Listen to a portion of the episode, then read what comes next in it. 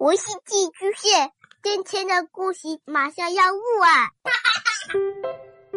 孩子的世界充满了色彩和欢乐，用有温度的声音讲你爱听的故事。白杨叔叔和大明的晚安故事。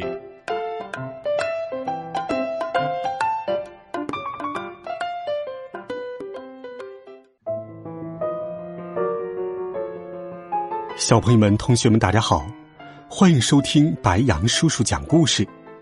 今天又到了《神探猫破案冒险集》的好听故事时间了。白杨叔叔继续给你准备了新一册的好听故事，一起来听《银行被劫之谜》第一集：猫咪也时髦。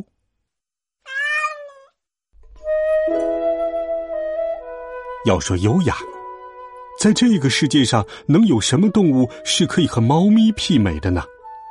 答案显而易见，没有。猫咪的脚步像芭蕾舞演员一样轻盈，猫咪的皮毛柔软又光亮，猫咪的脸庞总是高傲的朝上，而那副不以为然的表情更是增添了它们的气派。可你们一定不会想到，就算是只猫咪，也会有需要打扮的时候。在它需要惊艳亮相的时候，那是春日的一个炎热下午，月光先生悄悄离开了家，也就是维克多马斯大街的十二号。他滑出窗台，轻轻跳了两下，眼看就要消失在巴黎的层层屋檐之间。哇，你这是上哪儿去啊？伯奈问道。他是和月光居住在同一个屋檐下的画家，也是他的喂养人。呃，等等啊，我给你带了点特别的东西，还想好好庆祝一下呢。喵！月光发出了几声喊叫，那是猫语，意思是你别担心，我的老伙计。现在我有钥匙在身，去去就回。只是很遗憾，可怜的伯奈对猫语简直一窍不通。唉，所有的人类都是这样，他们总是这般自负，以为在这个世界上就只有他们会说话。月光先生是只美国猫。别看它身体强壮，动作敏捷，它长着一身乌黑的皮毛，当然，在左眼、尾巴和一只爪子上还点缀着三处白色的斑点。他先是攀上了一根烟囱，随后又沿着排水管一路向下，最后来到了一间隐蔽的阁楼。只见一只漂亮的暹罗猫正蜷缩在一个旧枕头上。百无聊赖的清理着自己的皮毛。面儿约瑟芬，月光刚一看见他，就打起了招呼。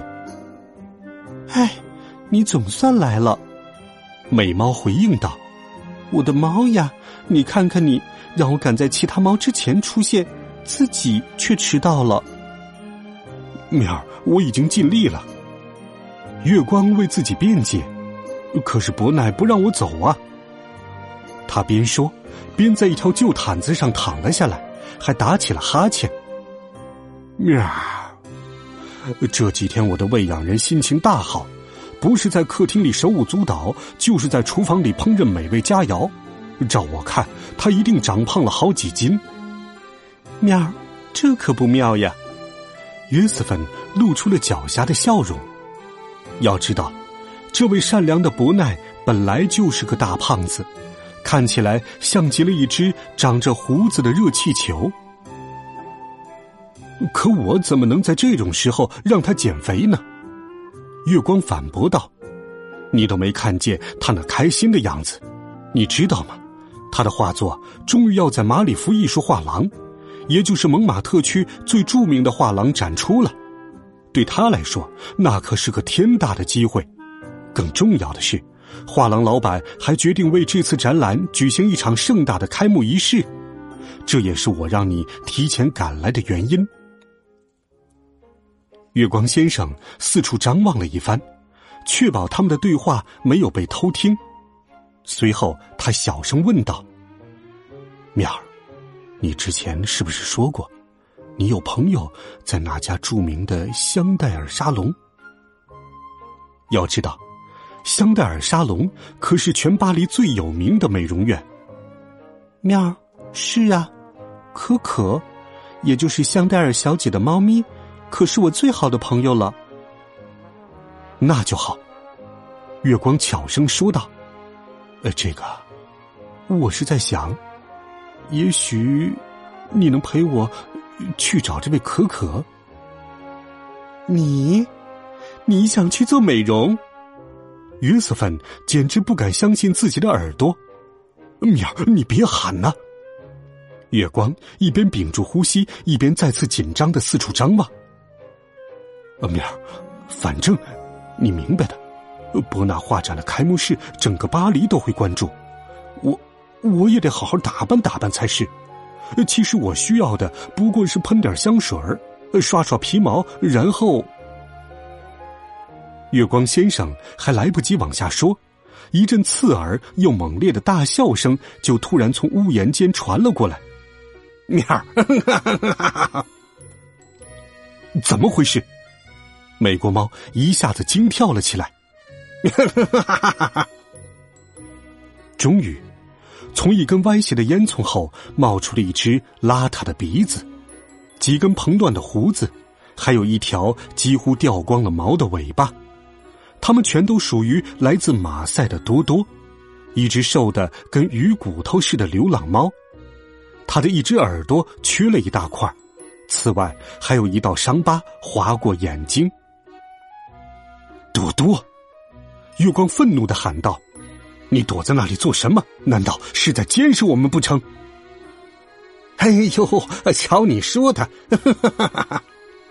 马赛猫继续坏笑了起来。我这不是刚到吗？不过我好像听到了一些有趣的对话哦。他根本无法保持严肃。我的猫呀，真正让大家都来听听，我们的月光要往自己的脸上抹粉，要做油头粉面的奶油小生了。喵，奶油小生是什么意思呀？鹏鹏。边问边从多多的身后探出了脑袋。鹏鹏是一只长着虎纹皮毛的幼崽，一脸淘气的样子。不久之前，多多已经把它收留在了自己的身边，还决定把自己流浪猫生涯里的全部武艺都传给他。喵儿，奶油小生这个词，多多，你最好别再给我说第二遍，否则看我怎么收拾你。月光一边威胁，一边亮出了他的利爪。奶油小生，奶油小生，奶油小生。嘟嘟胡乱揉着自己的皮毛，挑衅的说道。月光立刻将重心转移到两只后爪，喵，准备扑向对方的耳朵。说时迟，那时快，约瑟芬一把抓住了他的尾巴。喵，你们两个。到底闹够了没有？永远吵个不停。暹罗猫训斥道：“为了一个重要的活动，把自己打扮一下，这有什么不对？而且要我说，多多，你也应该去那家沙龙转转。你自己闻闻，你身上都是些什么奇怪的味道呀？”喵儿，你说的没错，那可是烤鱼的味道。马赛猫一脸骄傲的说道：“你们到底听没听说，蒙马特鱼是天敌的美名？说的就是我呀！什么蒙马特鱼是天敌？我看你明明就是我鼻子的天敌，再不喷点古龙水，谁都不敢接近你了。”约瑟芬的语气不容置疑。来吧，我们快走。说完。他便跳出了窗户，可是剩下的三只猫连爪子都没有动一下。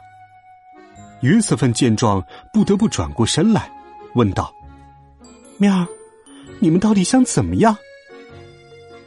连我都要去吗？”小鹏鹏抗议道：“去一家美容院。”吐出最后那三个字的时候，他的表情仿佛是刚吃到柠檬一样。喵儿，只要你去了那里，就会发现很多好玩的玩具。比如香黛尔小姐客户的大衣和帽子。约瑟芬一边回答，一边对他露出了一个鼓励的微笑。喵儿，小猫咪被燃起了兴趣，敏捷的跳到了暹罗猫的身旁。